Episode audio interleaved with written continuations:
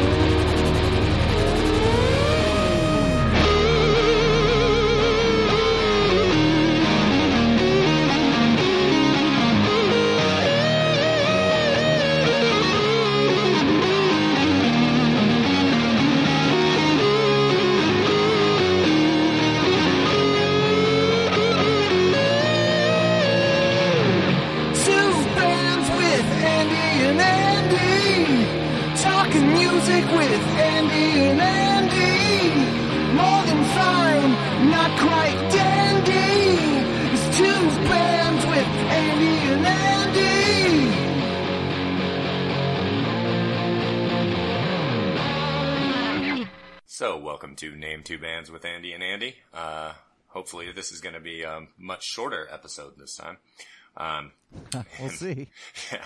My name is Andy Brown, and uh, joining me as always, it's Andy Sanford. How are you, Andy? I'm doing awesome. Outstanding. Uh, so we decided to open up uh, this episode. We're just going to talk just a little bit about baseball, and I'll try to make a note uh, to put in the description of where you can skip to if you don't like Skip baseball. the baseball if you want to skip the baseball.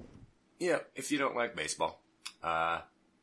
And of course, this week I uh, did not have time to uh, do my review because I was busy editing that last podcast, and I'm still not done with it. Um, it'll be out by Whatevs. the time anybody hears this. So yeah, the shoe is on the other foot. Um, so let's go ahead and, and spend just a little bit of time uh, talking about the the Braves. Uh, because Braves. Where's where's Manny talking about the Nationals and the Braves? Yeah, I know, I know. he spoke a little soon. I Uh, think so. yeah, so far, shockingly, um, the Braves have been pretty damn good. Um, in fact, they're Yeah, they're like the fourth best offense in baseball and yeah, they're in first place. Um, first place run, in the East. Yep. yeah, and their run differential makes that look for real. Um, there's nothing Yeah. fluky about that. Just called up Joey Bats. Yeah, they did. Um, and so on the one hand, their offensive performance is probably not sustainable. Um, just because I think Kurt Suzuki and Ryan Flaherty and Nick Markakis. Kurt Suzuki was good last year too. He was crushing it last year. Yeah, we'll see. He's got a little Um, resurgence. yeah. See if he gets tired, if he gets worn out behind the Yeah. plate. Yeah, 'Cause I think he we'll only got like 200 something bats last year. That's right. Yeah. Um, so we're we're talking about a, a small sample size, whereas the rest of his career he hasn't been anywhere close to as good as this. Right, Um, but he's only been in Atlanta for this this time. So That's true. Yeah, maybe something changed. And then, as you mentioned, um, yeah, they just called up the number one prospect in baseball, who so far looks Oh exactly no, that was the that was. Ronald Oh yeah, Ronald, Ronald Acuna, Acuna. yeah. I, I was talking about Joey Bautista. Jose Yeah. Bautista. Sorry. Jose Bautista. Yeah, we'll see how he Yes, does. yeah. Um, Joey Bats. but uh, yeah, so far Ronald Acuna, um, he looks every bit the part. Um, so that's got to be exciting. Ozzie Albies is awesome. Yeah, yeah, he's tearing it up so far, and that that Killing one it. that does look sustainable. Um, I hope so. He's on my fantasy team. Based on his minor league numbers, it looks absolutely like it might be sustainable. Now, he didn't show this quite this much power, but you No, know that happens but- sometimes coming to the yeah, majors. yeah, yeah. When they get a little bit older, a little bit stronger. Start start start getting to play with those major league baseball rabbit balls. Yep, that too. Which uh, we should mention that has been proven at this point. Um, Oh, yeah, yeah, yeah, that's yeah. not a conspiracy theory. They they have juiced No. the balls for sure. Um, Yeah. and the Braves pitching has also been quite good. Um, Yeah. And couple of near no nos. Yeah, and again, some of them I think are probably playing a little bit above their heads. Um, but on the other hand, they also have a I mean, who thinks McCar- McCarthy's not doing that great? I mean, who, the other rest of them, I don't. Uh, they're all still haven't shown us their peak yet. I don't think, except maybe Well, but he's he's Yeah, shown his- his peak before. Yeah, his his fielding independent pitching has been pretty bad. Um, but and all of their starting pitching has been uh, just a little bit better. Other than McCarthy, It's been a little bit better than their career norms. Um, but But I mean, have- Soroka's only got what a couple of major league starts. So yeah, yeah, yeah. much- That's what I was just going to mention is that they have a fucking ton of live arms in their system. Yeah. Um, Yeah. Soroka is already up. Um, Gohara, Gohara is rumored to be right on his heels. Um, Yeah. and Kolby Allard. Well, he would have. He fucking- Gohara would have been up at the beginning of the year, but he got hurt. Yeah. And Kolby Allard is fucking tearing up AAA. Yeah. So, yeah, they, I, I could see him, I could see him uh, winning the division or getting, getting the wild card. I, I assume the Nationals will start playing better at some point, but I mean, you would think, but I mean, uh, you never know. First year manager, can he deal with this? Uh, you know, uh, this uh, stress, whatever. You know, yeah, they've still got a, of of a slow start, stress of a slow start. Can he they've keep the team got a shit you know, ton of talent. positive? though, and, so, yeah, I know, I know. yeah. And- Nationals. so yeah, I'm sure you're very pleasantly surprised by this. Not really anybody. Oh yeah, they're def- definitely earlier than I expected. I figured I figured they would start kind of showing it late this year and, and next year really be when they started uh, turning it on, picking it up. But um, yeah. So, but you know, everyone else did it. Astros did it early. Cubs did it early. Yep, that's true. And uh, speaking of the Cubs, um, I don't know what the fuck is up with them. Um, like Rizzo and Russell and uh, Happ have been fucking awful. Um, and the answer to the annual "Did Jason Heyward fix his swing?" Question is once again a resounding no. No, he still can't. Yeah, for hit. sure. Yeah, and that's It's Jason Heyward. yeah, the more time goes along, that's looking like just a horrific uh, contract. Um, especially because they, they built in an opt out Unless you, for him. unless you credit him, with, unless you credit him with yeah, winning unless you the World credit him Series. with winning the World Series, which yeah, I do In not. which case, that that clubhouse meeting was worth every dollar they pay him. yeah, they they built in How much a, would the uh, Cubs pay for a guaranteed World Series? You know, Jason Heyward's yeah. contract. Sure. That's true. That's true. Yeah, yeah. If it, we knew for sure going in that that would uh, win the World Series, then I think every Cubs fan in the world would have uh, signed up for that deal. Um, I think the Cubs are just starting to become known as kind of slow starters. Like they need to be like buried enough to be almost the underdog to really start, you know, doing their thing. let's hope. Of course, you know, you know, all of this is there's no, um, yeah, for all the new analytic. There's no analytics in this, uh, uh in my analysis. yeah, no, there's not. Um, and so I'm a little slow tonight. that's My all bad. good. That's all good. And uh, on if you look at just their ERA, um, their rotation looks like they're doing pretty decently. But if you look at their fielding ind- independent pitching, it's fucking hor- horrifying. Uh, Yeah. and it's also very worris- worrisome that Yu Darvish has just been atrocious so far. Um, Something happened to him in the World Series. and yeah, hasn't been fixed yeah, yet. yeah. Apparently has not been fixed, and once again, that could be another uh, massive albatross of a contract going forward. Could be. so we'll see. I'm thinking they'd they'd rather have Jake Arrieta right now. Yeah, so far, at least right now, yeah, I'd say you're correct about that. um, so this week, um, as you can tell from the title, uh, we're doing something again that's a little bit different. Um, in that it's just us two, um, but we're not comparing two bands. Um, this week, we're just going to talk about Ween. Uh, because Because there's no comparison. There's Ween Yeah. versus whatever. Ween versus Yeah, the who- field. It's Ween. who can you who can you really compare them to? There's not really There's no anybody that- comparison. yeah, and there's and nobody that's like them at all. For me Right. personally, there's nothing better than Ween except for Kiss, and that's just because I've been loyal to Kiss for my whole life. But really, there's nothing better than Ween. I wouldn't rank them that highly, but uh, I do really like them as well. And I would say uh, the best description I can think of for Ween, um, for those of you out there who haven't listened to them much, is think of like Weird Al, except they write. No, no, hold on, no, hold on. no, Let me finish. Let me finish my No. description. Hold on, let me finish my description. Only they write original songs. Um, they're amazing musicians who can play like literally any style. Um, and then throw into that that they have taken lots of drugs. Very, yeah, definitely a lot of drug influence in the lyrics and the music. But not, Yes. you cannot put weird. There's nothing Weird Al about them. Well, just I, I just mean that in the sense that they do uh, um, copy other musicians. Not I don't think they do that. I think they're they they wear their influences on their sleeve, but nothing is is a direct. I mean, even the song that really sounds a lot like a Thin Lizzy song is not a direct copy. right. Yeah, There's yeah. other I stuff. there's other that. stuff in there, and and that song was also just a, a, a B side and released on a, a B sides thing. So it's not one. You know, the stuff they do that gets a little too close to parody doesn't make the cut. Well, I don't. I don't mean that. Uh, I don't mean that they like rip people's songs off or anything by any means. Although they have unconsciously. They cop a style, but but Yeah. there's there's always there's always something more to it than just yeah, for sure. this is the song sure. that sounds Yeah. like Thin Lizzy, you know. Yeah, no, I, I mean that. I mean it that they like write original songs. Um, their songs in Right. in each different genre that they play are they don't sound exactly like uh, any song, you know. Right. Well, I mean, Weird Al writes original songs too, but his you would consider style parodies because he's Right.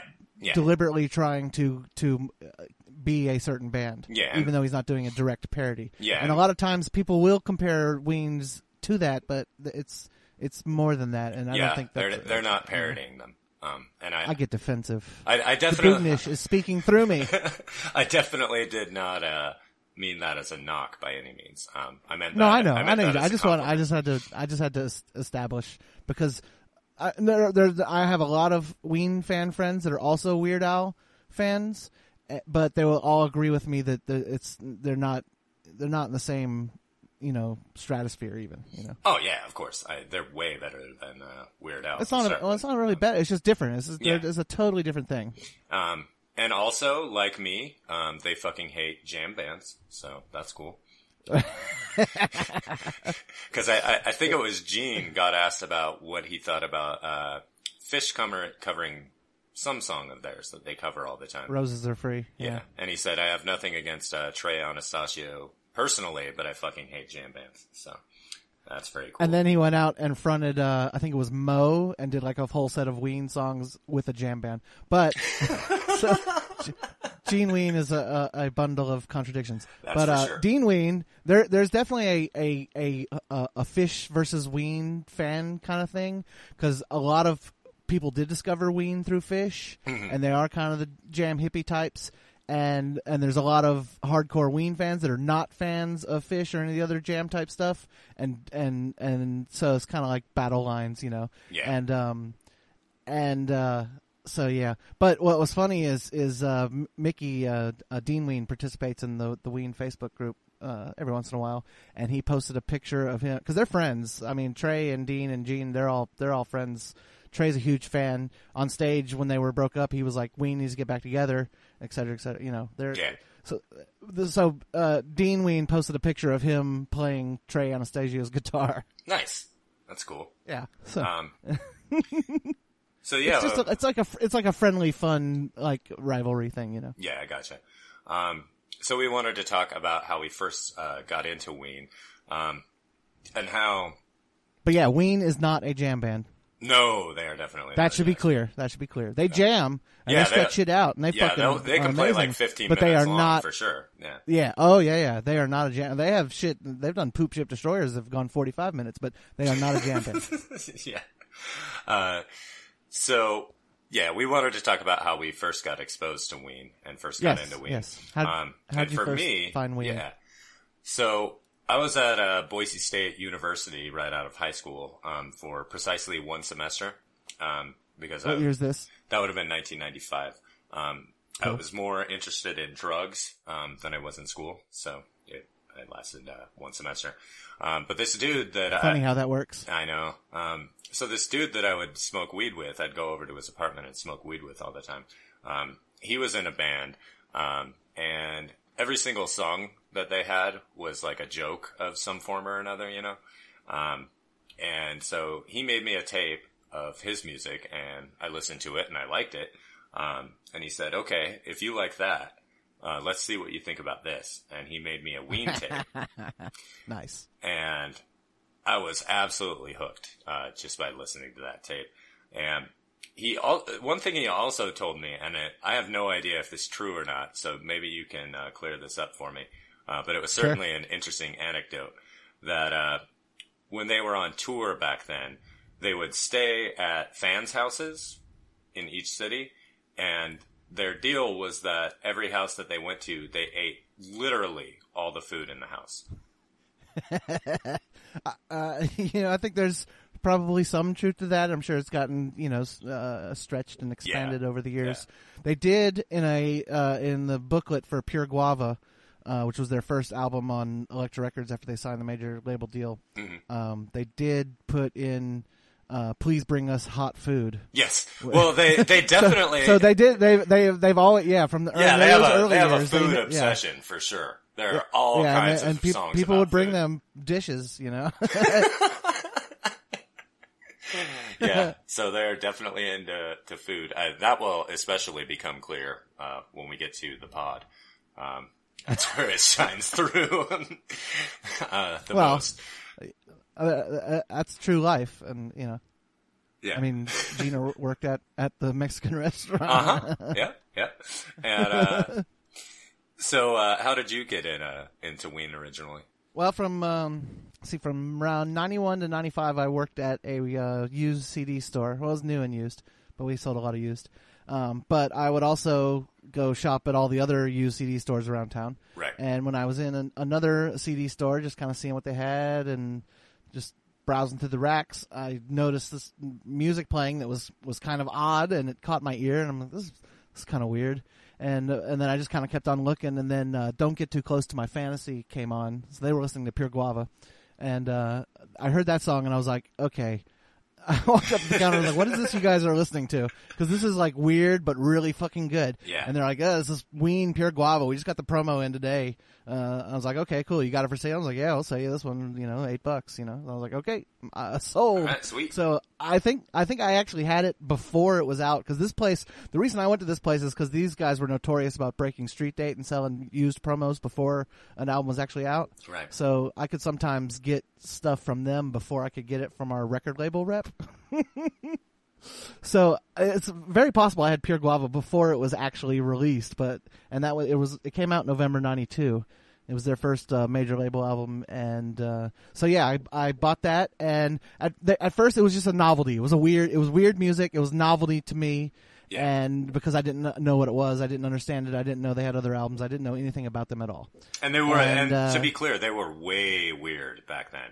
Oh, and Pure Guava was still. I mean, they, they were they were on uh, Elektra Records, a major label deal. They got a major Yeah, label I don't. deal. They got. A, I don't know fucking how they got a major label record deal. Well, it was it was 1992, and Nirvana hit, and Yeah. labels were looking Yeah, for were- different shit. you yeah, they were So, signing bands like the Flaming Lips and shit like that. Yeah. but that album they recorded it on four track, and at that point they were basically taping over because they were touring enough to where bands would give them their demo tape, Hmm. And they would take the demo tapes home and tape over them recording on the four track. So this major label release was was recorded on taped over four tracks, you know, the band's demos. But Interesting. but yeah, so so so once Chocolate and Cheese came out a couple years later, we got a promo for that at the store where I was working, and I, you know, I was like, okay, same band that, that I'd heard of before with Pure Guava, and I pop, popped it in, and you know, if you've heard Chocolate and Cheese, you know, that shit was just like. Like whoa, this is Yeah. the same band Yeah. because this is blowing my mind. Yeah. And then after that, the Mollusk hit, and I, I listened to Mollusk in headphones at work a couple times, and I was just like, "Holy shit, Ween is fucking amazing!" And then I got to see them live after White Pepper came out. It was the first time I'd seen them live, and after you see them live, it, it's all over. Yeah, unfortunately, I still haven't seen them live. Um, And that's why they're not your favorite band. If you see them live, then you will then you will they- will shoot up the ranks. I promise. that may I be. promise. yeah, that's probably true. I mean, anything if you can make it happen. I mean, they're playing. Uh, well, they're playing Montana. I don't know how if they're getting any close to Idaho, but Uh, I, I could look. Um, a, lot, a lot of bands like that hit Boise. Um, or yeah, I'm sure they'll play Boise at some or point. probably Salt You Lake. gotta, you gotta see them. You've gotta Yeah. see them. I'll, I'll see what I can do. Um, so kind If of they're the, coming to Boise, you let me know. I'll buy a ticket, so you have to go see them. well, that's generous of you. Uh, so I guess uh, the origin story of Ween is that uh, Aaron Freeman, aka Gener, uh, and uh, how do you pronounce it? Papa Jeaner, How do you pronounce Mickey Mickey's Mel- last name? Mickey Melchiando, Melchionato. M- Melchiondo. Melchionato, Melchionato, something like that. I think it's, I think it's Mel, Mel I don't know, I don't know. something like that. So, aka, AKA Deaner. Uh, they met in a junior Deaner. high typing class. Um, That is and correct. They did not really like each other at first. Um, They did but not. then they both discovered because they sat next to each other that they were both really into music. Um, Yep. so they started recording tapes together when they were really fucking high. Um, Well, first, first they were they were giving each other, they were trading albums and turning each other Right, on to right, like right. the Yeah. you know, because they like different stuff that they were you know? into, yeah. One, one was into But punk like- rock, one was into more like new wave, wavy kind of stuff. Yep, yep. And and Gene Ween turned Dean Ween onto Prince, and that's pretty much like it was like, okay, uh, you're my best Yeah, friend. it, it should be it should be said. Ween fucking love Prince. Love. Oh yeah, they they they there's heavy heavy Prince influence in a lot of their stuff, yeah, absolutely, absolutely. Um, including some songs that didn't make it to release that you could say are direct Just- Prince ripoffs. just Prince, but, yeah. but they Um, didn't they didn't get released. So Um, and so they put out, I, I guess, like six self-release tapes. Um, have you ever managed to get your hands on any of those? yeah, I've got all that early stuff. It's pretty raw. It's very punk punkish. You know, they didn't really know what they were doing. They were learning their instruments. They were learning how to write songs, and it's very very punk rock. Some of it's cool. Uh, oddly enough, I actually uh, the deadline is tomorrow, so after we do this podcast, I'm going to record a cover for a Ween tribute album, and I'm doing one of those early, super early pre GodWeenSatan songs called Gladiola Heartbreaker. Interesting. So they do have some cool shit from from before they put out an actual album, but they they had tons of cassettes. They would just make cassettes and give them out to their friends, Yeah. and then these ones that would kind of get released.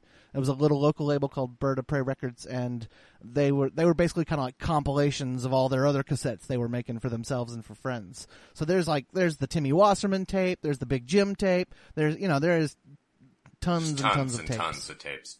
Um, Yeah. And, uh, yeah, in this day and age, pretty much you can find most anything online. Um, Well, anything that's made it out there, yeah, there's still stuff that no one has gotten a hold of. They've got, you know, just crazy amounts of, of songs. I mean, there's a ton of unreleased stuff that, for Ween that you can get real easily because they're totally cool about that yeah. and have put some of it out themselves. But, um, but there is still more. And so after that, um, they were playing a show, um, opening for a band, and this guy named Dave Ayers, who uh, worked for Twin slash Tone Records, which is just this Twin Tone, yeah, yeah, just Minneapolis. this little, yeah, smaller label.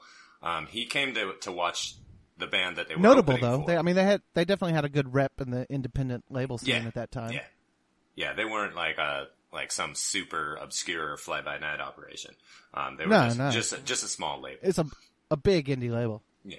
Um, and so he he was there to watch the band they were opening for. Um, and the name I, I don't recall of what the band was, but it doesn't matter because he saw them. They opened they opened for tons of bands at, at City Gardens in New Jersey and, and stuff like that. They were real popular locally, so they would get all the like the punk rock gigs. They would open for Right. Rollins and you know all, Butthole Surfers, all kinds of stuff. So they he he saw them and signed them that night. um, and then later um, became their manager. Um, and so that led to their first album, um, which is GodWeenSatan. Godwin Satan.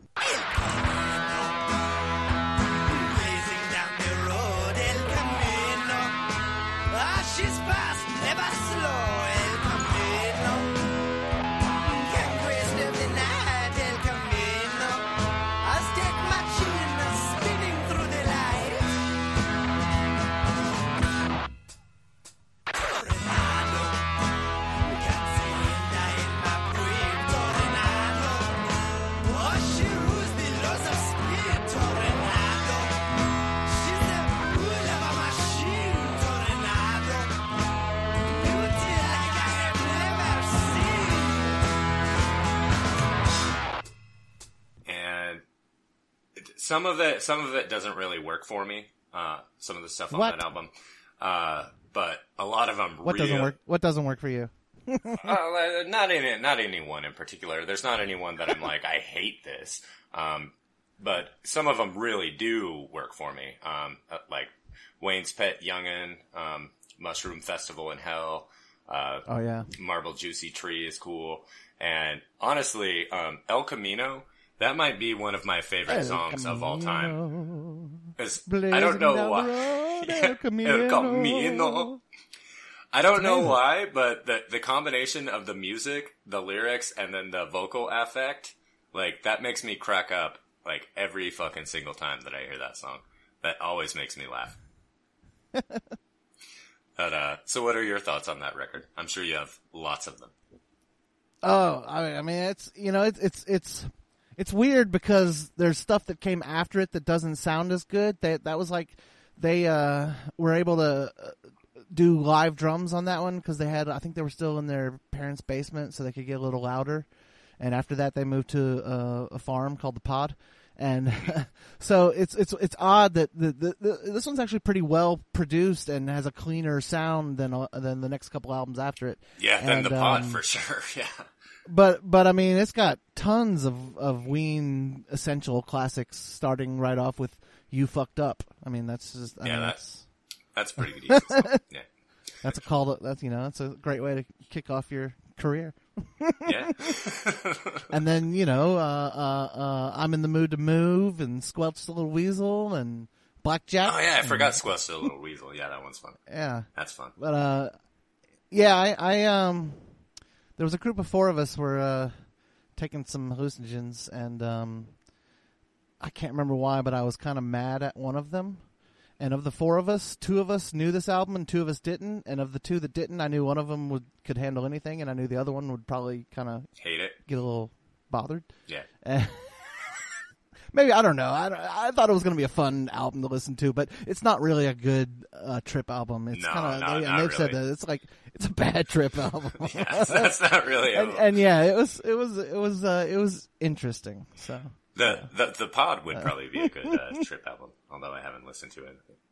White Pepper, the mollusk is the one. Yeah, the mollusk, the mollusk would be the one. and Yeah, chocolate for sure. Uh, too. But usually, I make like a compilation of. I've made Ween compilations that have been big hits at uh, small gatherings. Oh yeah, you could you could absolutely do that very easily. I've turned people into die-hard Ween fans for life. I'll bet. I'll bet.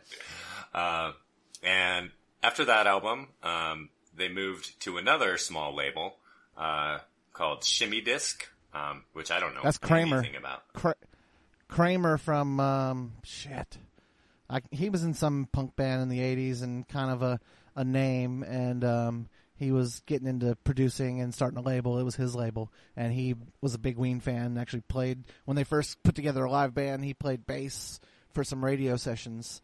Um, but yeah, so that was his his deal. And then uh, then there was a big falling out, and uh, I have a negative personal experience with Kramer as well. So I, you know,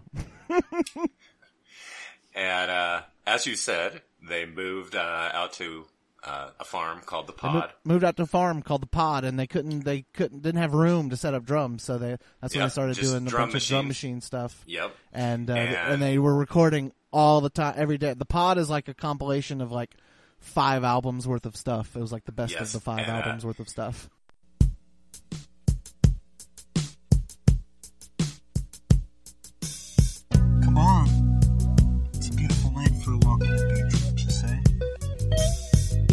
Yes, I would say that. Which I would say that. Let me start off with a basket of chips. I then move on to the pollo asada taco.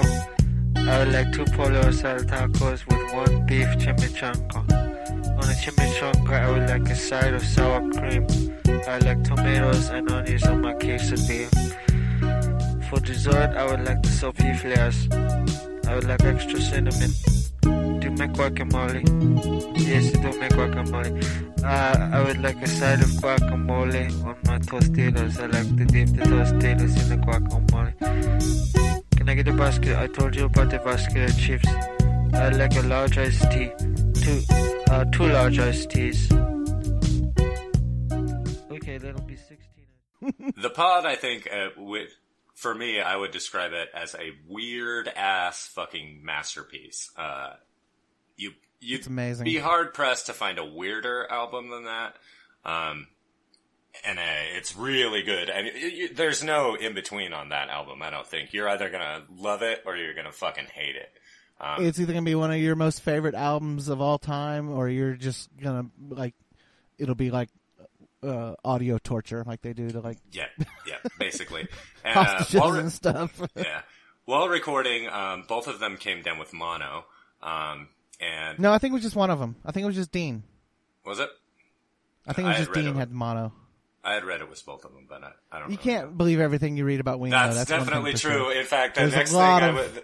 The a next thing I was, yeah, the next thing I was going to say, of course, is that in their liner notes they said that uh, they went through five cans of Scotchgard.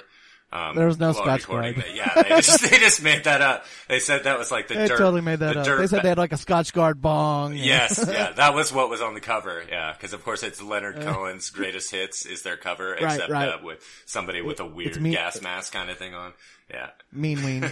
Mean Ween. um, and so I I love Dude, the pod the pod is is amazing. There's sometimes where I'll be in a mood where the only thing yeah that can the, the soothe my thing, mood Yeah, is the pod at not loud not volume. more not more cowbell. Uh, the pod. No, Um, it's the pod.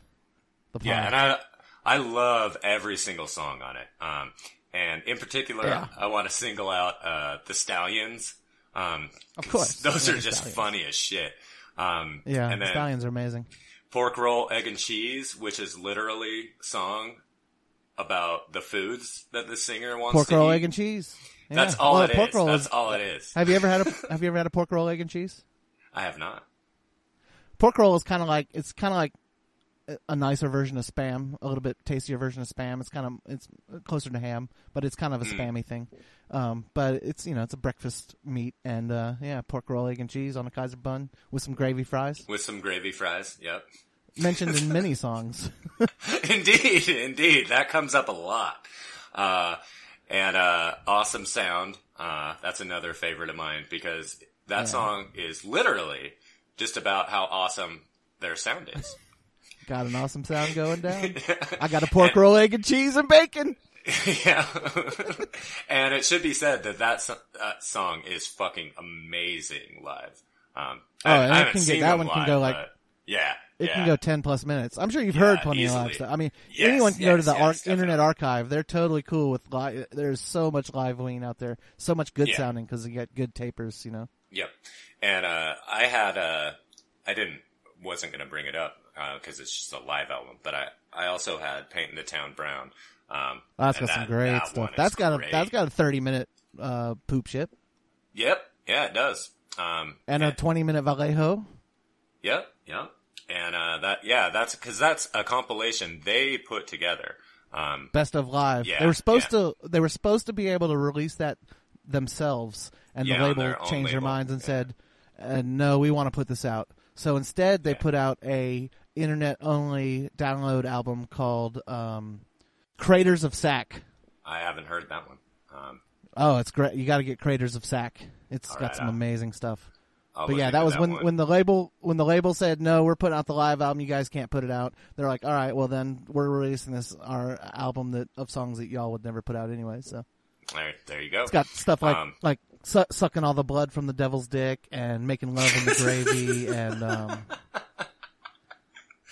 uh, some other ones? They have some really good song titles too. That must Yeah, be said. yeah, yeah. Um, Definitely. and uh, also on that album was uh, Doctor Rock, and that's basically just like Rock. a really cool rock song, but like the w- lyrics are just fucking bizarre. Um, Dude, live Dr. Rock just turns into just amazing energy. You're just going nuts because the whole crowd's like Dr. Rock, and everyone's fucking going nuts. And they play All it that. faster live, you know, and it's it's yeah. yeah. Um, also on there is uh, "Right to the Ways and the Rules of the World." Uh, yeah, amazing song. That's kind of like a, like it's like like an Ozzy Osbourne kind of voice, and uh, it's this Doing really early like Floyd or something. yeah, like this over the top like lyrics, and in fact, at the end of it, like conceiver yeah, yeah, and then at the end of it, like Gener just can't keep it together anymore. Um, Oh, yeah, yeah, just, no, yeah. just loses his shit. He was he's Uh, probably probably pretty high on something. Yeah, I'm sure. I'm sure, no doubt. Uh, so that that's fucking hilarious. And then, of course, uh, of course, Pollo Asado, uh, a song whose awesomeness cannot truly be described in mere words. Nah, you just you just gotta listen to it. Uh, Yeah, it- it- it- we could recite it and it wouldn't be as good. Just listen to it. No, it wouldn't be nearly as good. Yeah, I, I, and It will blow your mind. yeah, apparently it's based on a real conversation that Gene had with a customer at El Taco Loco. It- Um, it's like a compilation, a compilation of conversation. It's like it's like Gene Ween's Clerks. and uh, it's like basically uh, the, the it, it's inadequate, but the best way that I could describe it would be like three minutes of a drive-through order, only if both people involved were on peyote. yeah, exactly. so Just us on the side, not not inside the taco on the side. well, what is the More cheese, please. What is the what is the What is pollo the- asado? Pollo, pollo asado. That's the chicken. And what is See, the? that's what happens. We just- we just start the- reciting it. You just gotta Yeah, listen to I it. I know. Yeah, you just gotta listen to. it. Well, that, that uh, uh, before we started talking about that, uh, there'll be a clip of just that song. So, All right, well, um, then there you go. yeah. You've already listened to it. yeah, you've listened to at least a little bit of it. Listen to it again. Yeah, listen to the whole thing, um, Oh yes, the whole thing again. or live, even better. Um, They've only played it live a few times. I was there the first time they ever played it live, and they well, only it's on all, all only rec- done it live. it's, it's on all request live. That's Okay, well that's but that's that's live in the studio. There's no audience yeah, for yeah. that aside from the engineers and the roadies and such. um, Yeah. So uh, that, okay. what are what are your further thoughts on uh, the pod? Uh, the only one that's jumping to mind that we didn't already talk about is Demon Sweat, which is uh, one of those Prince kind of jams. Yeah. And yep. also don't don't sweat it. Both the sweat songs are uh, Yep, Good- those good are good stuff. Well, like like I said, I love all those songs on this album. So, and uh, Boing yeah. is great. Molly, Mo- Molly, Molly, Molly, Molly, Molly, Molly. Yeah, Molly, Molly's Molly, cool. Molly, Molly, Molly, Molly, Molly, Molly. and uh, yeah, as we mentioned, um, somehow they fucking got signed to Elektra. Um, Elektra Records signed them, gave them Yeah. some money, and yeah, yeah, and the result was Pure Guava. Uh, I guess that was Pure the Guava. first one that you heard from them. Um, I heard my brother weeping night.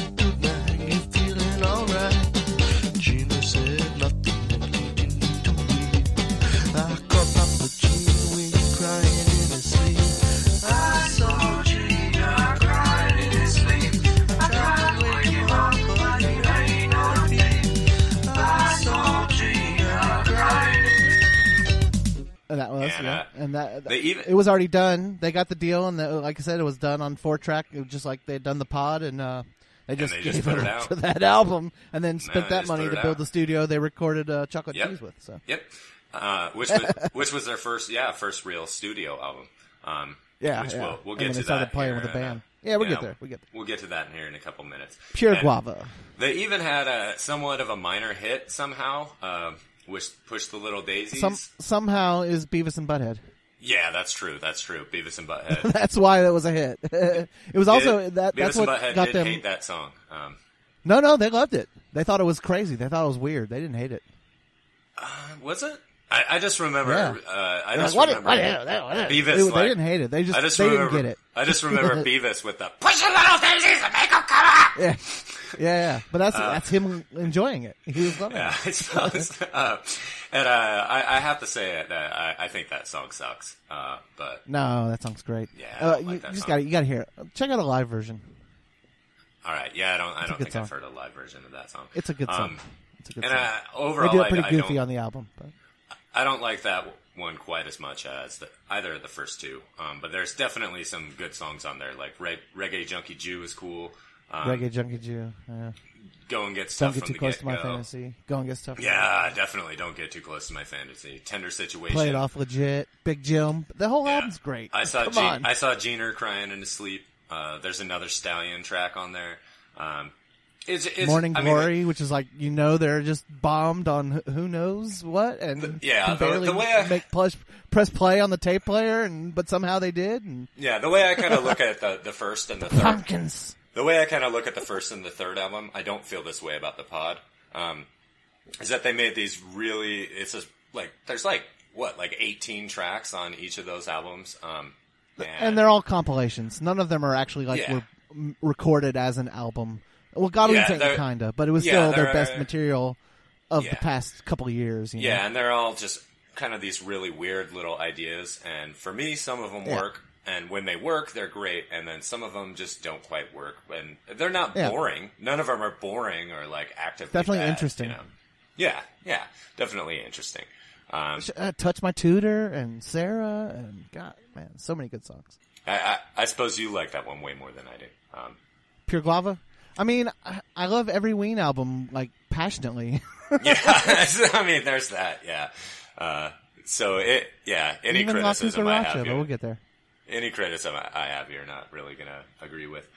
Um, any, Uh, they're my, uh, they're my, they're they're pretty much my favorite band. I mean, I love Kiss because I've always loved Kiss, and yeah, because that, that was your band, but- childhood band. Yeah, right? But Ween is, you know, they're the best. yeah, and uh, so I am uh, one with the Boognish. you are. And uh, yeah, uh, as you said, um, their next album was the first that they recorded in a studio, an actual studio. Um, Yeah, and it- and like as a proper album. yes, and it also featured an expanded lineup um, with Claude Coleman and Claude and Coleman started jamming. He officially joined the band on drums, and Andrew Weiss, who had been their producer already, um, started playing from bass. from uh, Rollins band. He was in the Rollins band. And on this one, I, because they were in a studio, the production was much cleaner and crisper. Um, Yeah. And I think this would probably be Sixteen like track. a- They moved from forty tracks to sixteen track. Yep, and it definitely shows. Um, and Yeah, it sounds amazing. I think this would be the consensus pick by critics um, as their best album, and that, of course, is Chocolate and Cheese. Buenos tardes, amigo. Hola, my good friend. Cinco de Mayo's on Tuesday. And I hoped we'd see each other again. You killed my brother last winter. You shot him three times in the back. Um, It's their most popular. It's Yeah. best selling, and Yeah. yeah. It's it's most people's gateway drug into Ween. Yeah, Indeed, and it, it's not my favorite album um, of theirs, and I, I doubt you would say that was your favorite one either. it's not my favorite, but it, I, I love every song on it. Um, Yeah, it's great. it's yeah, it's definitely great. It's amazing. Um, like, there's just really great songs. Um, like the unbelievably depressing um, Spinal Meningitis, um, Freedom of '76. That uh, again, lots of Prince influence on that one, and oh yeah, Total Prince. has a fucking dope Spike Jonze video. Um, Yep, yep, yep. yeah. Uh, Roses Are Free is really good. Um, Voodoo Lady. I Another think- one. They say they say they say that "Roses Are Free" is actually they feel is the song that is most inspired by Prince. So listen to it with that in mind, and he's like, "Oh yeah, shit." Um, and Voodoo Lady, uh, also, I think Prince influence, um, and that's one of the funkiest songs I would say of all time. Um, Oh yeah, Yeah. Super. And and that one get that one live, man. Goes yeah, goes and off. again, they Goes can off. go, they can just go on with that. They'll just start riffing and just go on for uh, ages. Um, usually, And occasionally they will break into uh, "Kiss" by Prince. Yeah, indeed. Um, and then uh, Buenos Tardes, Amigo, which is like really weird because it that is not a, a joke song in any way. No, it's very Um, serious. Very serious. Yeah, which is uh, fairly unusual um, for. But you know what? Everyone dies when they do when they do with poison interlaced. Wish to meet. Er, That fucking Yeah. kills everyone. That's usually the po- point in chocolate cheese when when someone's like, "Okay, I'm a fan." yeah, yeah, that's true. Uh, Buenos tardes is, is you're you're done. You know they've already hit you with Mister. Won't you please help my pony and roses and voodoo and yeah, and then Buenos tardes. You're like, holy shit, what Yeah, the fuck? Holy shit! Miss- and then, Mister, would you please help my pony? Like, cause that lyric is like sad as fuck. You know, like if you just if you just think about just the lyric, yeah, Pony. he's pony, he's down on his luck. Won't you help him? pony. I think it's his lung. But when you juxt, Ween says that's his favorite song. I can see why. Because when you juxtapose like the lyric with the music, it's fucking hilarious. Even though there's nothing funny about the lyric, uh, it's it's interesting. And, Sick uh, pony, man. yeah, I know. he's, hacking up. I know. They already they already wrote it about a sick kid. I mean, Jesus. Sick kid, Uh, sick pony, and uh, yep, yep. dead and then, dead uh, Mexican. And, uh, De- what Deaner was talking about is really great. Um, Classic. yeah, that's one of my favorite uh, songs of theirs. That's what they their first show back after the breakup, the first night of the reunion where I, I was there. That's the first song they played. Nice, very nice. Yeah. Um, and then the HIV song, which the lyric for that is, of course, AIDS, AIDS. HIV. That's it. That's the entire With like this happy circus fucking song. It's just like Uh-huh. bouncing around happy and bow, bow, bow, Uh-huh. bow, bow. Yep. Yep, yep, yep, AIDS. yep. Once again, once again, HIV. ju- the juxtapositions. Yeah. Uh, And and live, live, that's a huge thing too because everyone's just going crazy, and then the whole crowd's like AIDS, and, HIV. I mean, it's like a massive shout along, you know. And one of my favorite songs on that record is uh, "I Can't Put My Finger on It." Uh, also, Oh yeah, also great yeah, live. Um, yeah, the extended intro live. And uh, I want to ask you something about that song. Uh, Okay. is there a consensus uh, theory among Ween f- fans what uh, that song is about? Because I have a theory. It's about pussy. Ah, yep, that's what I thought. That is from Gene Ween himself. Are you surprised? Are you surprised when I when touch I the dwarf inside? inside? Yeah.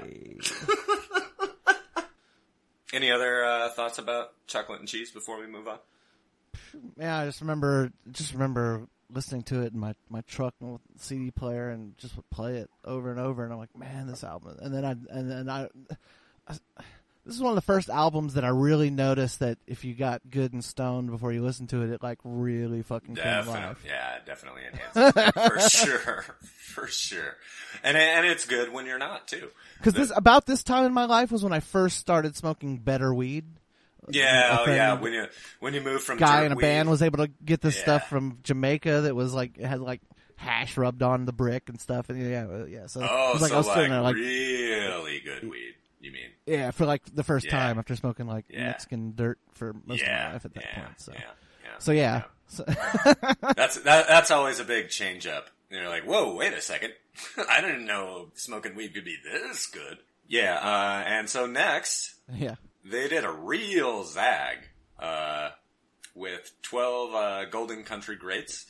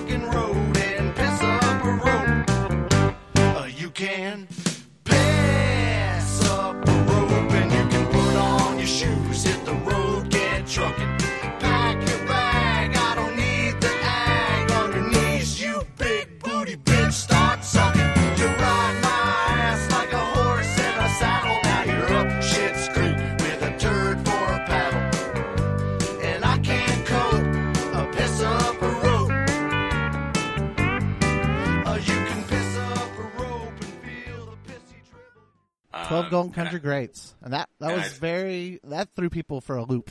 I'm sure it did. Uh, because I, and I think it was probably an homage to, uh, Throbbing Gristle's, um, 20 Jazz Funk Greats, which was one of the early, uh, industrial albums.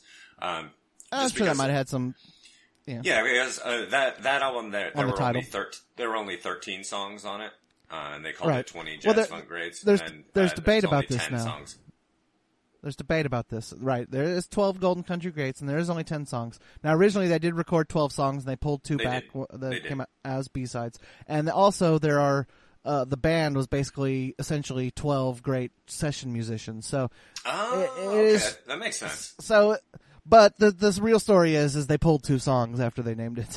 ah, okay. Uh, there was supposed to be 12 songs, and you can get both those songs. It's so long, yeah, Jerry, yeah, and they're out there. um, yeah, they're out there. And uh, a- as you said, they got like real, like fucking veteran, like Nashville players. Oh uh, yeah, to play like the dudes, this. the guys, yeah, the the, the Yeah, original yeah. guys, and the fo- the Um, Jordanaires on backing vocals and shit. You know, Yeah, and in fact, the only time that uh, Gener or Deaner play on it are guitar solos on one track each. That's it. Um, and of course, uh, I think the joke here on this album, because Ween almost always has a joke, um, is that the, the the lyrics, of course, were really jokey and weird. I mean, Oh, yeah. like "piss, piss up a rope." Um, Oh, yeah. Ja- Japanese cowboy. Um, Oh, which, yeah, it's by the way, hilarious is, album. uh, which is Chariots of Fire, um, as Of course, the band itself yeah. acknowledges. Yeah. Um, oh yeah, yeah. and uh, Mr. Richard Smoker. Uh, I mean, et Oh, yeah. et cetera. Except it's really, it's a, it is a straight up really good country album. Musically, completely sincere and Yes. and really good. And then all And- the at the lyrics are, are like silly and like stupid, Ridiculous. basically. Yeah. Yeah, Yeah. Yeah. So, I'm yeah. tripping, writhing and squealing, puking, looking for someone like you. Yeah, so that's a really good album. Although, yeah, uh, that I'm sure when that came out, like people's heads fucking exploded. Well, see, I wasn't fully converted. I I was really into chocolate and cheese, and and I knew that was a great album to get high and listen to. It was a weird album, and you know I still liked Pure Guava as novelty. I still didn't know about the older stuff, and so when that country album came out, I was just like, What "This isn't what I like." I don't. This...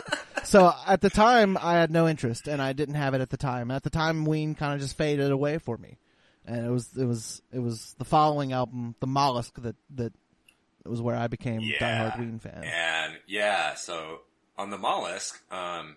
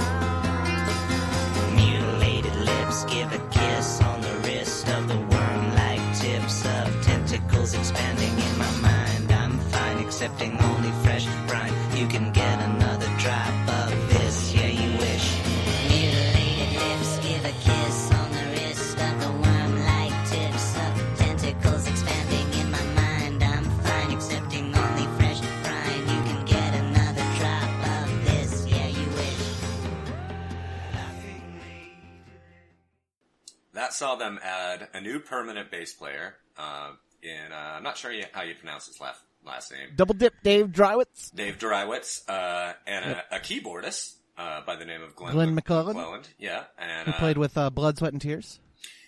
And the most notable thing about that album for me is that that's when they really perfected the genre surfing. Um, like there are just straight up like legit really good prog songs on on that. Like uh, um, the, Oh, yeah. the title track, "Mutilated Lips," um, "The Golden Eel," and "Buckingham Green." Buckingham Green. Yeah, those are all prog songs. Straight Do you up. get the joke behind the? Do you get the joke uh, within the title of Buckingham Green? uh, I do not. both Fleetwood Mac guitarists, Peter Green and Lindsey Buckingham, and that song has a lot of early Fleetwood Mac influence. Ah, there you go. I, had, I had not even. Well, I didn't even know who uh, Fleetwood Mac's original guitarist was. That's, Yeah, that's gotta- how much. gotta- that's how gotta- much uh, like early Fleetwood Mac I've listened to. I gotta get you schooled on some Peter Green, Fleetwood Mac. Yeah. Well, uh, I mean, I, I'm gonna try to make a point to listen to some Fleetwood Mac before we cover them. Um, some early Fleetwood Mac, I mean. Um, Yeah, I get yeah, I the, get the I'll 70, point you in the right direction. I'm, I'm familiar with. Yeah, that there's a Um, greatest hits album of just the original Peter Green band, and that's that's what you need. You need to hear that, and you'll you'll know. All right. Um, but uh, what are your what are your thoughts on that album? Because uh, as you just said, that's when you really like fully got into it. Well, I'll tell you exactly what. Okay, so Mollusk Uh, came out during kind of a weird time in my life. I just moved out of my house for the first time, in with a girlfriend who I realized pretty quickly that I didn't really have anything in common, and didn't really like.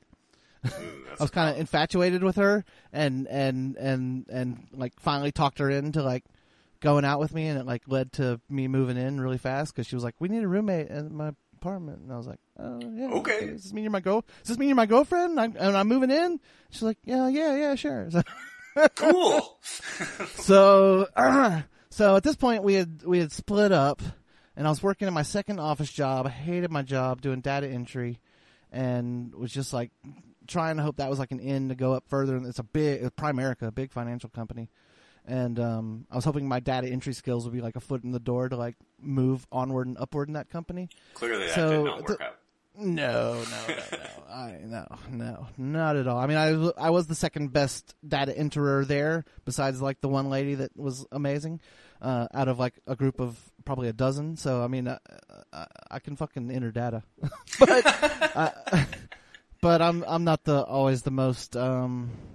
Like you know, if they said you should really come in on Saturday, I'm like, you can't make me Fuck come in on that, Saturday, and I'm not coming in on Saturday. I don't give a shit, you know. yeah, that- and then when it that's- came time that's to not like the way to work your way up. Yeah. it t- it came time to to take a, a week of leave of absence so I could go record an album with my band, and uh, you know I told them what I want to do and why I was taking, and, the lady was like, you know, you really need to to think about your priorities and and concentrate more on this. So you job." did. You did think about that. And so yeah, so I was like, all right, well then I'm not coming back. Yeah. so so anywho, so it was during this time doing this data entry job, I was li- falling in love with a lot of albums because I was listening to a lot of music in headphones for the first time in a long time. Uh, and that'll uh, so Mollusk was one that I'd had, and I I knew it was cool and weird, but I hadn't like really fallen in love with it yet. And I listened to it at work, and like I'm like, okay, these songs are good, they're funny, I'm down with this like chocolate and cheese, and then like it's gonna be all right came on, and that shit, I was fucking crying in my goddamn cubicle, and uh, I was like, oh, holy shit! I was like, okay, this fucking joke funny band just fucking made me like bawl, and I was like, okay, these guys have got something, you know, there's something to this. Yeah, it's And it's not so- very often that they they they get serious, like super serious. But when they But they do, do, and when yeah, they do, it's fucking, yeah. it's you know, I mean, Jesus, you know. yeah. if I ever get married, which I won't ever get married, but if I ever get married, "Stay Forever" will be my wedding song because it's the most beautiful love song ever written, you know, and that's fucking Ween, you know, is they have this crazy fucking drug fueled madness, and then they have the most sincere, beautiful thing that you could do, you know, and and um, so yeah, at that point, as I was tears were streaming down my cheeks, I was like, okay, I fucking get it. There you go. And the rest is history. So after that, uh, their next one was probably And then and then hearing it and then hearing go it on mushrooms and or acid for the first time. That's when that shit like really like I was like, "Whoa. yeah. There's some serious fucking shit going on here." You know, and uh so yeah, yeah. Yeah, yeah, for sure. Um, their next one, uh, I would say, is probably their most accessible album. Um, even more so than This Chocolate their most Cheese, most say. pro yeah, this is their most pro recorded album. They did this at uh Bearsville Studio, which is a you know famous studio. A lot of bands record there in the seventies. Heart and sh- all kinds of shit that I just can't think of. But if you look up Bearsville Studio, so yeah, they went to they wanted to go to a real studio. This was probably I think they knew this was their last shot with Elektra because the country album didn't do much after No, Chocolate and Cheese was their best selling album, and it did pretty well. It sold like three four hundred thousand copies, and then the country album did nothing, and the Nothing, Mollusk because yeah. they they killed their momentum. So the mollusk kind of had a slow growth, but didn't even sell like half of what chocolate and cheese sold. So they pretty much, I think they had one more album on their contract. So they knew they had one more deal. They were getting one more advance. So they went to the studio and basically tried to make the best pop Yep. rock album they could. Yeah. You, And they're like, this is our, this is it. This is, we're going to take our stab at it, you know? yeah, there's a lot of, and they wrote some great songs. yeah, there's a lot of even like Lennon McCartney influence on this one. Oh Um, yeah. and we yeah. we should say uh, the name of the album is uh, White, White Pepper. Pepper. and uh, Reaching out now, and I touch your face. Please believe I'm only traveling. Like seeking wonder from a foreign place. It matters not from where I'm coming. and the snow so light is bleeding. We sleep so tight when we're breathing. Come a little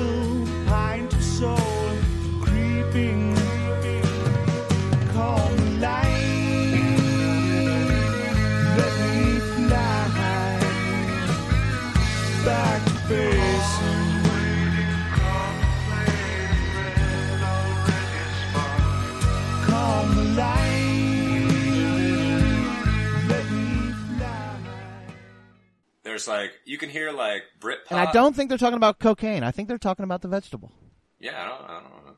Even though there's a heavy co- there's a cocaine Yeah, song on the album, but but well, but that, you know that's Bananas and Blow, of course. But that's like a Jimmy Buffett song. basically. bananas and blow. stuck in my Right, and I think- I, I'm pretty sure- bananas and blow. I don't think you can get high enough on cocaine to tolerate Jimmy Buffett, but that's probably the only way to try. Well, and uh, well, we'll get we'll get we'll get to Deaner's uh we'll get to Deaner's uh issues Yeah. here a little bit later. Um, But they still uh, play that stuff. They still play bananas and blow and booze me up and get me high, and he sings it with conviction, even though he's, I think, a good five years sober now. Yep. Um, you can hear like Britpop, um, along with like the Beatles on uh, even if you don't.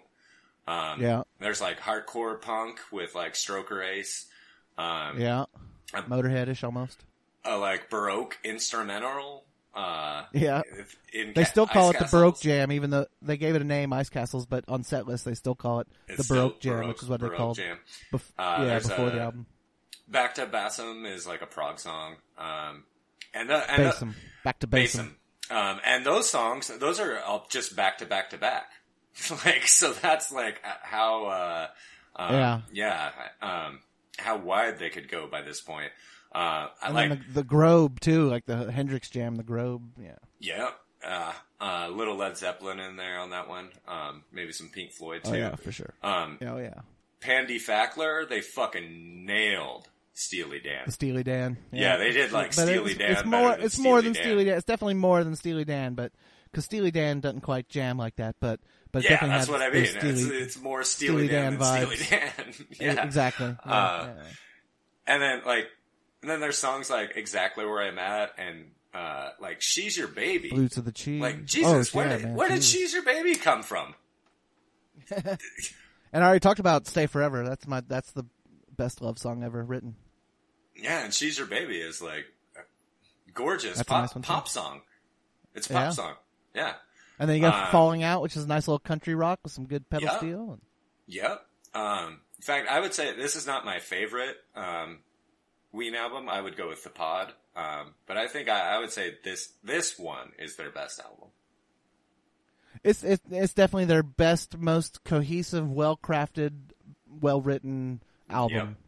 Yep. For you Very, know, and I, I uh, love it. It's it's definitely one of my favorites. I'd have to go with the mollusk as my overall favorite, and the pod is you know those they kind of flip flop depending on what kind of mood I'm in. You know, right. Yeah, that makes sense. but um, but uh, but yeah, white pepper's right there too because it just it sounds so good, and Yeah. and so many great sounds and and yeah and yeah. yeah, and if anybody thinks like Ween is just like a novelty band, you know, um, like fucking put that record on and listen to it. Uh, White because they- pepper is the gateway drug that sometimes doesn't always take because sometimes people really dig white pepper and then but then you go beyond that and they're like, uh, And no. yeah, it's not the same. Not the same. Yeah. Uh, Yeah. yeah. maybe, maybe chocolate and cheese is the ideal uh, gateway drug for that. But chocolate uh, and cheese is the gateway drug, yeah, but white but- pepper is the one where you, like you, you surprise them. yeah, because yeah. oh, what's because, this? This sounds so good. Oh, it's Ween. Yeah, gonna like because they're they're fucking great, great. Like by this point, they were you. great. It's not for you. by this point, they're great musicians. Um, this is when I saw them live for the first time. Was on this tour, and yeah, and the, live they are untouchable. I mean, just crazy good. and they and they can nail like pretty much any genre that they try. Like they nail it. And they play they play two and a half to three hour sets. They play forty five songs. They you know they it's you know it's Ween is an amazing concert experience. I, uh, I'm gonna have to try to make a point to go see them. I think I've seen them about. I think I've seen them. I'd have to count, but I think it's been like ten or eleven times. Nice, nice. Yeah. Um, any I've- further I've traveled. thoughts? Any further thoughts on that one before we? uh White Pepper. Yeah. Um, no, just yeah. No, I think I've expressed uh, my thoughts on White Pepper. It's, Yeah, it's it's a great. good album. Great, It's great. amazing. And the next one after that uh, is called Quebec. Most people are not okay, but they're taking their siestas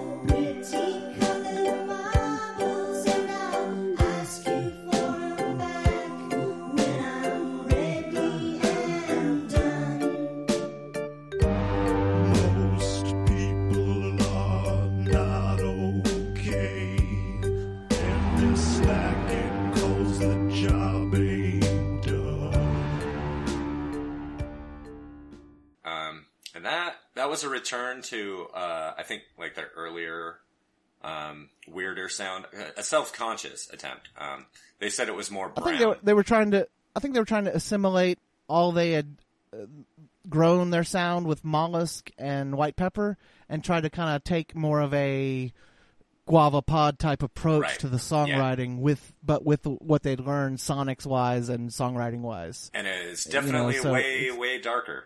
Um, A lot of people's favorite. They were, they were going through. They were both, uh, or Gene going was going through through a divorce. shit. Yeah. They were both going through some shit.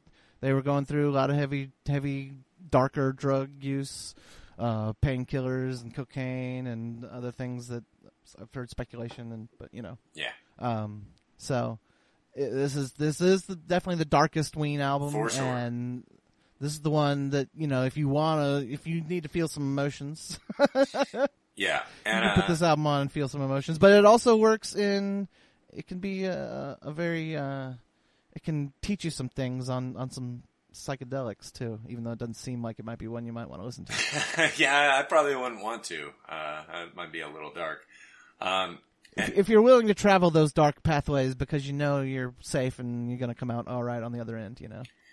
And so when I, when I was kind of researching for this episode, um, and I pulled up uh, the track list for that album, and at first I like didn't really recognize any of the song titles. and I couldn't put like the sound um, to the to the track name, you know.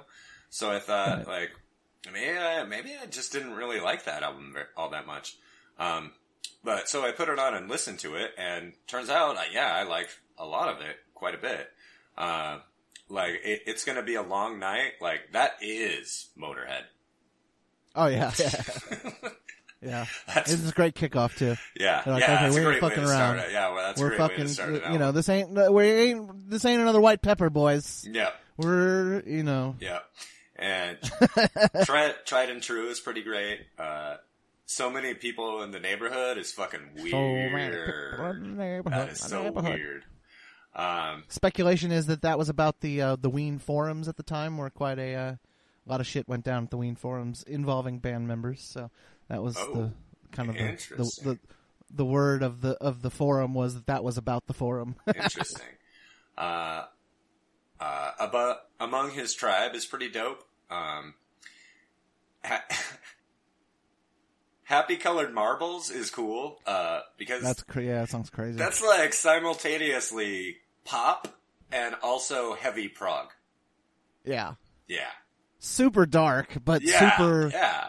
That's light weird. and weird. That's a weird song. Colored marbles. That's Uh-huh. that's that's the that's the I'm on the edge of sanity here, and I might have lost my grip, Yep.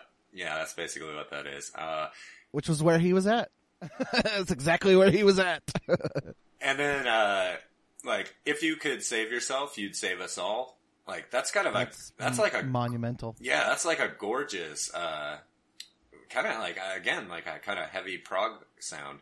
Um, Yeah, yeah. but the lyrics are like really tongue in cheek. Um, so it's, it's interesting. But also, also will cut you.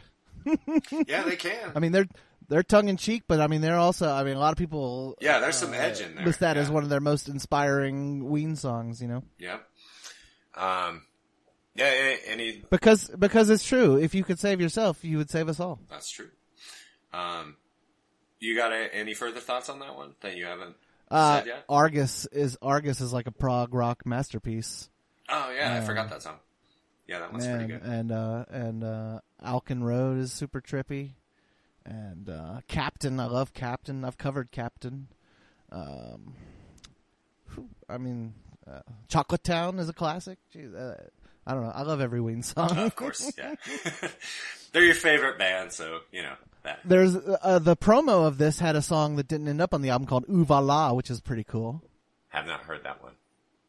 Uvala. Yeah, it's good stuff.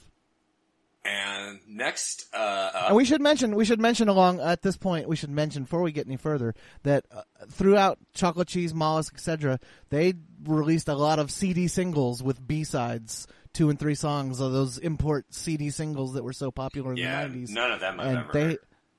they uh, they are all album worthy. I mean, it's like another Ween album uh, itself. If you collect them all together, I should send you all that stuff. They're fine with people trading that stuff around. So That's cool. uh, yeah. That's very cool. yeah, uh, yeah, fully produced. Yeah, great, great, great stuff, including classics like "I Smoke Some Grass and Get Really, Really High." I've heard that one. I've heard that one. Okay, well, so you've heard some of them. I've heard that one. Cover it with gas and set it on fire. They Uh, did that heard on that one. Request. Uh, yeah, yeah, yeah. Um, That I think that was on. That, yeah, that was on. Uh, it Paint. was on All Request. that was on Painting the uh, Town Brown too. Probably, yeah. Puerto Rican Power is another uh, B side. Um, Vallejo was originally a B side. Ton, just tons, tons and tons of good one. Now I'm freaking out. Just so so much good. And uh, stuff like Beacon Light was on the soundtrack to the X Files. That is one of their Really? best songs ever. That's and they, interesting. they just gave it to the X Files. That's cool. um, so the next one I wanted to talk about is is not a, All Request Live, Yeah, right? it was not officially an album. Uh, Well, it's it's a Choco Dog release. I mean, it's something they put out themselves. They yeah, several of these for along the free. For free. Live Live in Toronto was another one. No, no, these weren't for free. They sold them. Just buy these CDs. All request Uh, live, Live in wasn't free. I, You could listen to it for free online, but to buy the CD, you wanted a CD. oh, okay, like, yeah, fully- yeah, yeah, yeah, yeah. I, Yeah, I, they- I never yeah, got that. I never got the CD. Um, Yeah, there's like a fully produced, you know, remix of the performance. And uh, they've uh, there was a, a live at Stubbs is another one, live in Toronto is another one. So this is all like a series of Choco Dog. You know, it's kind of they're not a jam band, but they have kind of a Grateful Dead loyal fan base that will Yeah. buy lots of live yeah, stuff. and, and this one, uh, this one, it's kind of like Ween's Dick's Picks. This was a this was a love letter to their fans. Um, yeah, this was all we got to vo- like we got to the- vote on the songs. Yeah, so it's all the fa- fan favorites. Um, They played all five Stallions in a row. yeah, They've never done that. Two of them were previously not officially released. Um, They haven't done that again until last year, and uh, I think it was Portland, some some northwestern city got all five Stallions in a row. yeah, that Might have been Montana. those are I love the Stallions. Um, there's a cool version of Awesome Sound on there. Uh, the Pollo Asado version on there is great. Yeah. And then of course as the closer, Where'd the it's an cheese go? epic, epic, epic version of their And that's a real that's a That real is a- story. yeah. They really That yeah, Pizza Hut yeah. contracted them. The ad company that was working jingle. for Pizza Yes. Hut. Yeah. Yeah. And that's what they turned it- in. yeah, the song was Not the all request live version, but No, the 30 second yeah, the jingle song was, clean version. Where Yeah. the cheese go? I don't know. Where So, the yeah, cheese and that- go? I don't know. That's that's the whole song. Uh, That's the whole yeah, well, fucking about- jingle. Yeah. It's about the stuffed crust pizza. It was to introduce the stuffed crust pizza. yeah. Where Uh-huh. the cheese go? It's in the fucking crust. I don't know. I don't know. Uh, yeah, and there. Where the cheese go at, motherfucker? Where the cheese go at? Oh man, baby, I get so hungry. I've been thinking about them cheeses. man, baby. It's a Jesus, baby. Yeah, Hang up the phone, baby. I mean, it, it's kind of vaguely racist, um, but it's it's extremely you know, funny. It's, it's, extremely I funny. know. It's, vaguely, I said. It's I- comedy. Yeah, I know. I know. You know. I know. I know. Um, I'm sure Redd Foxx heard it. He'd be totally cool. yeah, probably. There's a couple white probably. boys did that. All right. Yeah, yeah, yeah, yeah. No, I, I well, Richard, I, Richard Pryor, I Eddie said Murphy. it's funny as fuck and it's epic. So I mean, yeah, You're allowed. it's- You're it's allowed to stretch stretch a bit for for comedy. Comedy. You can you can do a little bit for comedy. Yeah, and we Comedy- we definitely do comedy. Um, Comedy is not pretty. yeah, that is true. That is true. So Um, and after that, I basically um, kind of just stopped following them. Um, there's not much after that. You haven't. no, there's one much. one album, uh, one album. one studio album, and, why uh, don't you an go ahead and, uh, and and just talk about like just kind of the mess um, that kind of happened after that. Oh, so we got okay. Well, we got um. There's several Choco Dog live releases around, and then they did La Cucaracha, which they went back and recorded in a boathouse, set it up. They kind of did it like the Mollusk, and it's it's a it's good album. It's not Ween's best album, but it's got uh, and it was paired also with the Friends EP, all from the same sessions, which includes a song produced by uh, the Crazy Frog guy. Um, it's pretty interesting uh, European techno. Um, so uh so yeah so i mean it's it's got some good songs on it and a couple of classics and uh but it was you could this was kind of the beginning of of with gene ween kind of feeling like they were starting to become kind of a nostalgic live act type thing. And uh and dean ween was starting to kind of get more interested in fishing. And la cucaracha is still the last time they've written or recorded together. Um, they would tour consistently. Well, Cucaracha was 07. So they would they would go out dutifully on tour every year 08, 09, 10, 11. And I believe it was around the turn of the year between 10 and 11 when um, Gene Ween had a complete meltdown Yeah, on stage Vancouver. and and yeah, Vancouver. And, and the shows around this were really good, but you could kind of, I mean, Gene Ween kind of looked mad science. You could definitely tell something was a little off. But Vancouver, he just basically, I mean, it's laid it's- on it's- laid on the stage, uh, like He was laying down on the stage, nonsense just- at one point. Yeah. yeah, just you know, just random stuff, and then basically the band all left the stage, and he Yep. stayed out there and played a couple songs by himself, and was kind of like, "Where'd the band go?" and just was oblivious. visibly, You know, visibly, obviously, heavily intoxicated. Oh, torn up Yeah. on who knows? It's Vancouver, you know, but um, probably a lot of painkillers. But um, so yeah, so they they they and there was other rehab stints before this. There was some time I think it was between Quebec and La Cucaracha. Actually, that's why kind of Cucaracha. Some people felt like you know it wasn't fully there, you know, because maybe something was a little missing. Something was already maybe a little damage between Dean and Gene's relationship. Because Gene basically felt totally alienated by the band. The, the Vancouver performance was basically how he felt the band treated him all the time on the road. Just you know, uh, knowing that that he couldn't really party without taking it too far. Right. So they would kind of not invite him to things and kind of and he kind of sometimes would bring it on himself too. He wanted he wouldn't go to things, you know. Um but yeah, he was uh uh This, yeah, a lot of this, I'm- this, this kind of shit happens in bands. It does, and a lot of this I'm going by a song that he put out on a solo album that basically went into the gory details, you know, and uh, called "Covert Discretion." It's an amazing song, but it's you know it's it's it's what happened. so so pretty soon after this, uh, they played throughout the rest of the year. They did three shows in Denver for New Year's 2011. And then uh, Rolling Stone was interviewing Gene Ween, uh, and he was talking about a solo album he was working on. Uh, it was a tribute to um, oh, why can't I think of his name right now? Uh, uh, 70s pop schmaltz. Anyways, he was he was talking about this album, and they asked him about Ween, and he said that he was leaving Ween, and Ween was done. And that was how everyone found out about it was from that Rolling Stone article. That's how Yeah, that's kind of Mickey found out about it. Paul That's how McCartney-ish. that's how Claude found out about it. That's how Dave found out about it. So they were all kind of left with like, uh, what the fuck? Because I mean, they were at this point a very well established, successful touring act. They could go do summer tours Yeah. every year and all live a very comfortable life. And and Dean Uh, Dean does sing, um, but Gene would if there if you had Right. to say a lead singer, yeah, it's Gene. Right. Definitely. And very integral to the songwriting process as well. I mean, Dean writes and, and sings, but it's, you know, um, Gene, Gene's the, they're both geniuses, but Gene's like the Brian Wilson genius and Dean Ween's like the, uh, Jimi Hendrix genius, you know? Yeah. I don't know. That makes Together, sense to me. they're Ween. Makes sense to me. So so uh so yeah, so they broke up and it was pretty ugly for a little bit and they both did solo albums and solo tours and uh Dean Ween's solo album first one was great and Gene Ween's first one was great and then Dean Ween went on tour uh as the Dean Ween band but it was basically all of Ween minus Gene Ween plus another guy covering Gene's guitar That's and Dean was doing all the vocals and it was an am- uh, amazing show. It was like Ween like energy in a really tiny place, and it was it was something.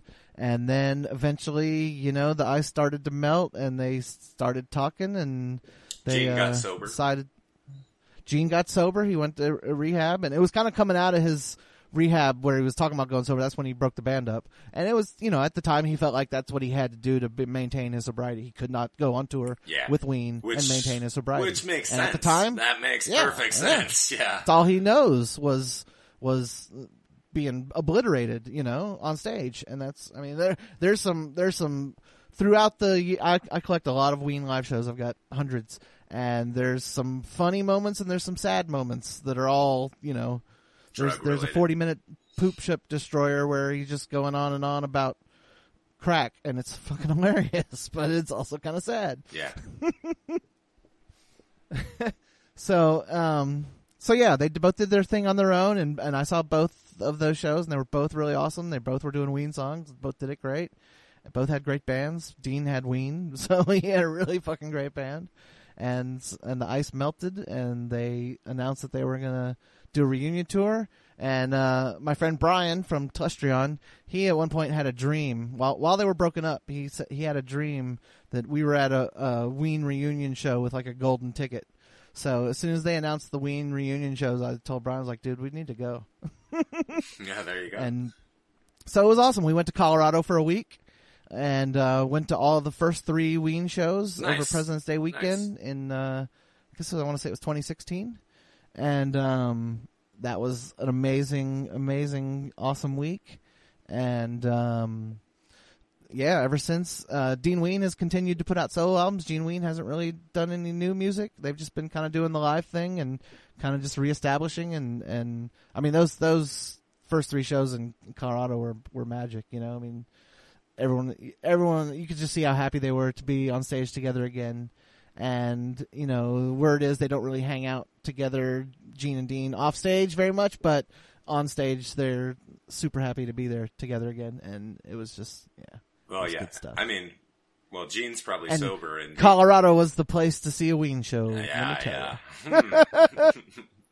uh, I'd, I'd imagine Dean and probably the other members of the band are probably not sober. Um, No, uh, but they, but they keep it. They keep it. Uh, they keep a sober dressing room before, immediately before and after the show. They don't drink on stage anymore. They used to drink on stage. They don't do that anymore. They play the Ween shows sober. Maybe they sneak a shot, but they don't. They don't make a big deal about it, and it, it hasn't caused any problems. So. yeah. Um, That I'm just they saying. don't, they don't get tore, they, and and you lose some of those great Ween shows pushing three hours was because they were all tore up on stage and just fucking going to town. So you don't quite get that level of craziness, but they're playing better than they've ever played, and Yeah, the that- energy is that, amazing. That is the trade off. Yeah.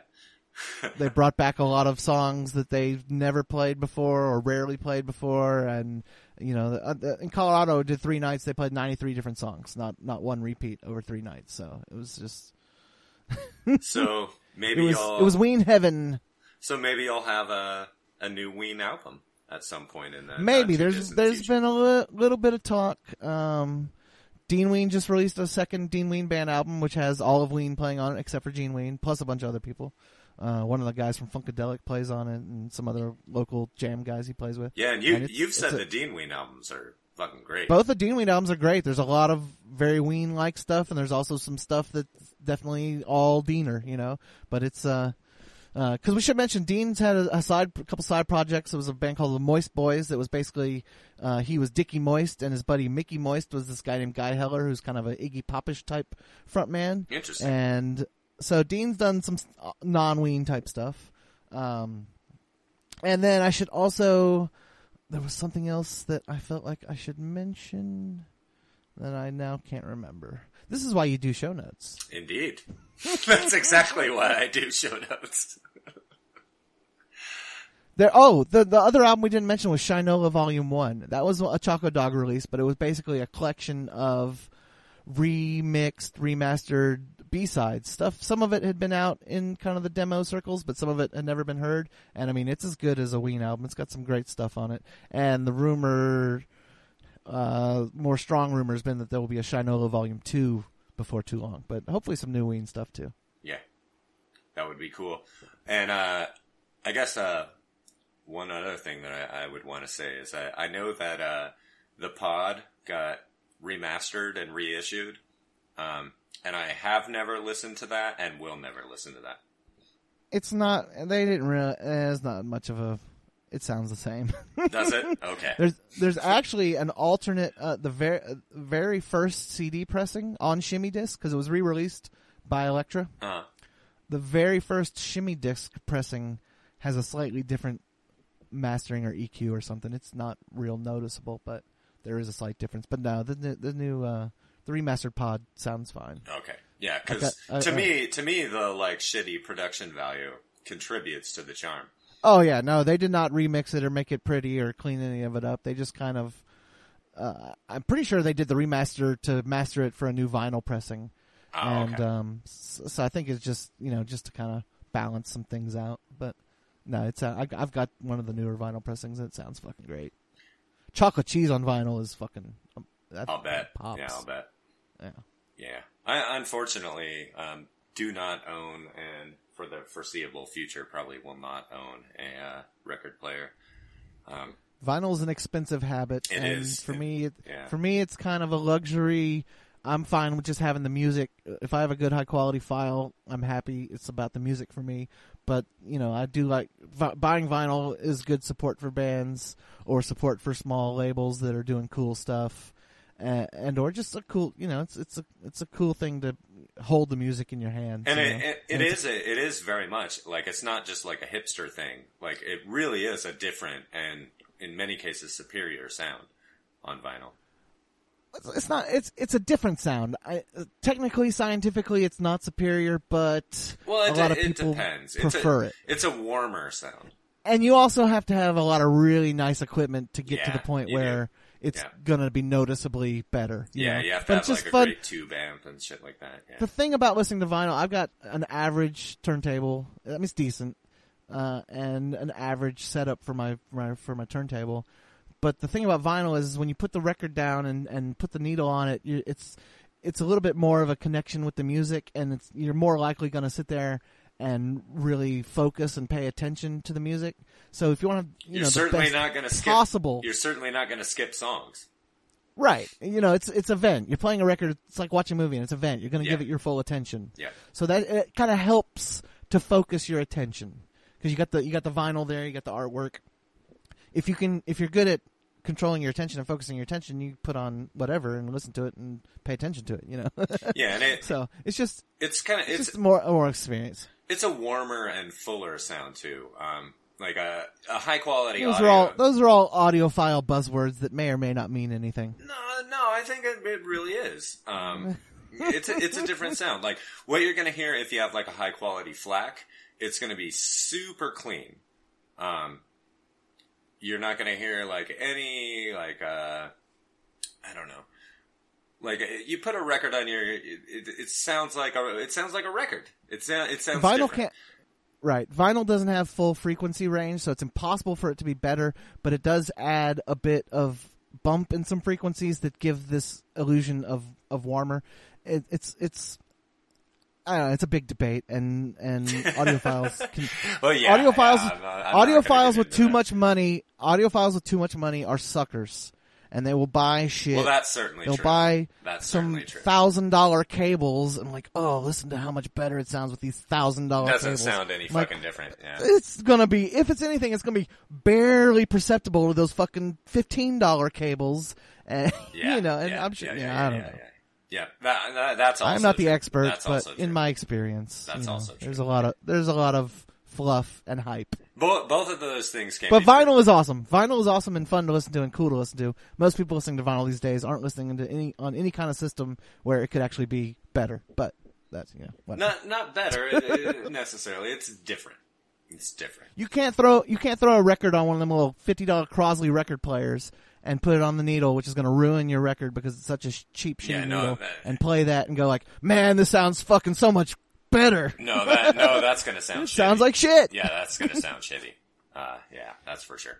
Um, it'd be like putting a cassette tape on in 2018 and saying, "Listen how good that sounds." Um, Right. yeah. Um, but uh, so since they're your uh, your favorite band, um, your favorite adult band, I guess we should say. Um, Kiss. Kiss was huge for your childhood, and that should not. And still huge. I still Yeah, love still Kiss, huge. and I will. Yeah, Kiss will always be my favorite band. But Um, Ween's, yeah, the first band that, yeah. Yeah. So uh, And and and funny that both bands have Jews named Gene. Indeed. Uh, so why don't you go ahead and uh, just give your final thoughts here? Um, Ween is amazing. Um, they uh, the Boognish is their mascot and also kind of like their demigod. I don't know. Boognish is is the way. Boognish is the light. Um, he's as It's probably valid as any a other. joke, but yeah. He's valid. He's as valid as any other deity. Yeah. Shit, yeah. I've I've you know I I've I've you know I've PayPal money to people that uh, uh, were in need because they posted about it in a trusted with a trusted Ween friend, and I was like, "Here, Boognish, bless you." You know, I mean, it's you know, it's a thing. yeah. Boognish. Uh, anyhow, um, yeah, I mean, uh, everything about Ween is awesome. Amazing musicians, amazing songwriting, great vocals, great harmonies, great melodies. Uh, it will make you laugh, make you cry. Will manipulate your emotions in all sorts of ways. They're great to listen to when you're high on any kind of drug. Uh, they're la- great to listen to when you're sober off all of drugs. Uh, they're, you know, it's they're always great. And once you see them live and have witnessed the power of the Boognish in person, it, you cannot deny. Well, I feel like uh, what really might happen is that uh, I'll go finally see Ween live, and they won't be my favorite band, and I, I will break your heart. Well, we'll see what happens. yeah, well, we will see what happens. We will see what happens. It, yeah, um, yeah, I would pretty much just echo what you said. Um, like, I, I certainly wouldn't go so far as to call them my favorite band, but they are. They're. It's very easy to kind of write them off um, because they do do so much weird shit, um, and so many of their lyrics are tongue in cheek, and there's like so many jokes. But it, you're exactly right; they are legitimately great songwriters. Um, they're legitimately great musicians, and like they can play. That's really the big thing about them, and it, I don't know if uh, like really any band um, that could be compared to them in this sense, in that they can play so many different genres of music and different styles of music and nail every single one. Um, and that's like that's extremely Yeah. admirable. Yeah. Um, and that's they're showing off their record collections. They just listen to a Yeah. lot, a lot Yep. of great music and have assimilated all of it into their thing. Yeah, and you, I mean, you could be a great band, like, uh, um, and really great at your one particular style of doing, but so many, like, even great bands, they just play kind of the same thing with, like, little different variations. Um, and that's absolutely And I also have to- I also have to say that Ween has been the absolutely the biggest influence on my personal solo songwriting and recording. Um, basically, my bar when I'm working on a song is is if if this was if I heard this as an unreleased Ween demo, would it be cool? And if I say yes, then uh, it's a good song. There you go. yeah, and I, I and well, I don't, I don't, I rarely get funny because I just, I don't do humor well in music. which is really comes off more- strange. Mine comes off more as novelty when I do. I mean, I got some funny songs, but they're more, they come off more as novelty as as to, uh, as opposed to being able to to cross that sincere, heartfelt, and funny barrier. I just Right. my stuff, you know, because my music is also sort of like my diary and my therapy. So a lot of it's more like personal and dark and or or in a way it can relate to Ween because I have a lot of, of of you know drugs have influenced a lot of my lyrics and you know those experiences are something I reflect upon when writing. So in that way we, we cross over. But you know, and then when they do something sincere and sad, I've, I've got a million songs like that. because I'm usually trying to cheer myself up Right. by processing all this negative stuff. But yeah, but def- uh, as far as like my production influence on my production sound, my you know, my the sounds I'm trying to get when I'm recording my own music, Your vocals. um, the vocals. Uh, um, uh, Ween is the biggest influence, and that's because they've taken all that great stuff and and kind of rolled it all into one. And I, you know, I'm into a lot of weird, different, cool stuff too, and a lot of it, you know, is the same kind of stuff. And so, you know, I just feel like if if it could pass as as a kind of a a, a bad Ween demo, then I'm on the right track, so there you go, everybody. assimilating my influences. so uh, if you have not, if you out there have uh, listened to a bunch of Ween and you really like Ween, um, hopefully we did this justice. Um, and if you haven't listened to very much Ween, We'll you- see. I- I'm gonna throw really it out should. there. I'm gonna. Oh yeah, definitely should. I'm gonna throw it out there to some Ween groups. We'll see what happens. Cool, cool, yeah, and uh, yeah, s- really sincerely. hope hopefully we did them justice. Um, I, I'm not I a so. am not a Ween completist, obviously, like Andy is, but um, so yeah, I'm, so for, I'm, I'm so please be- forgive beyond the diehard. please forgive me beyond- for I that, have- Ween yeah. fans. I have everything you Be could gentle. possibly find, and more. No, you're fine. um, yeah, so uh, You would be welcome, welcomely accepted in the crowd. all right, that's good. Um, and uh, yeah, this ended up being a pretty good length. Uh, I don't have to go through editing hell this week, um, so that's Sweet. good. Just a couple of my brain farts. Nah, that- that's nothing. That's nothing. You have no Ah. idea, man. yeah, that's not uh, editing. Um, like uh, every single time that uh, somebody is not talking out of a three-hour-long track. Um, That's rough. yeah, that that's takes fucking forever. But anyway, um, I'll quit bitching about that, and uh, we'll go ahead and uh, call that good for this week. Whoop. All right, have a good one, everybody. Later. Okay. So, bitchin', fussin', cussin'.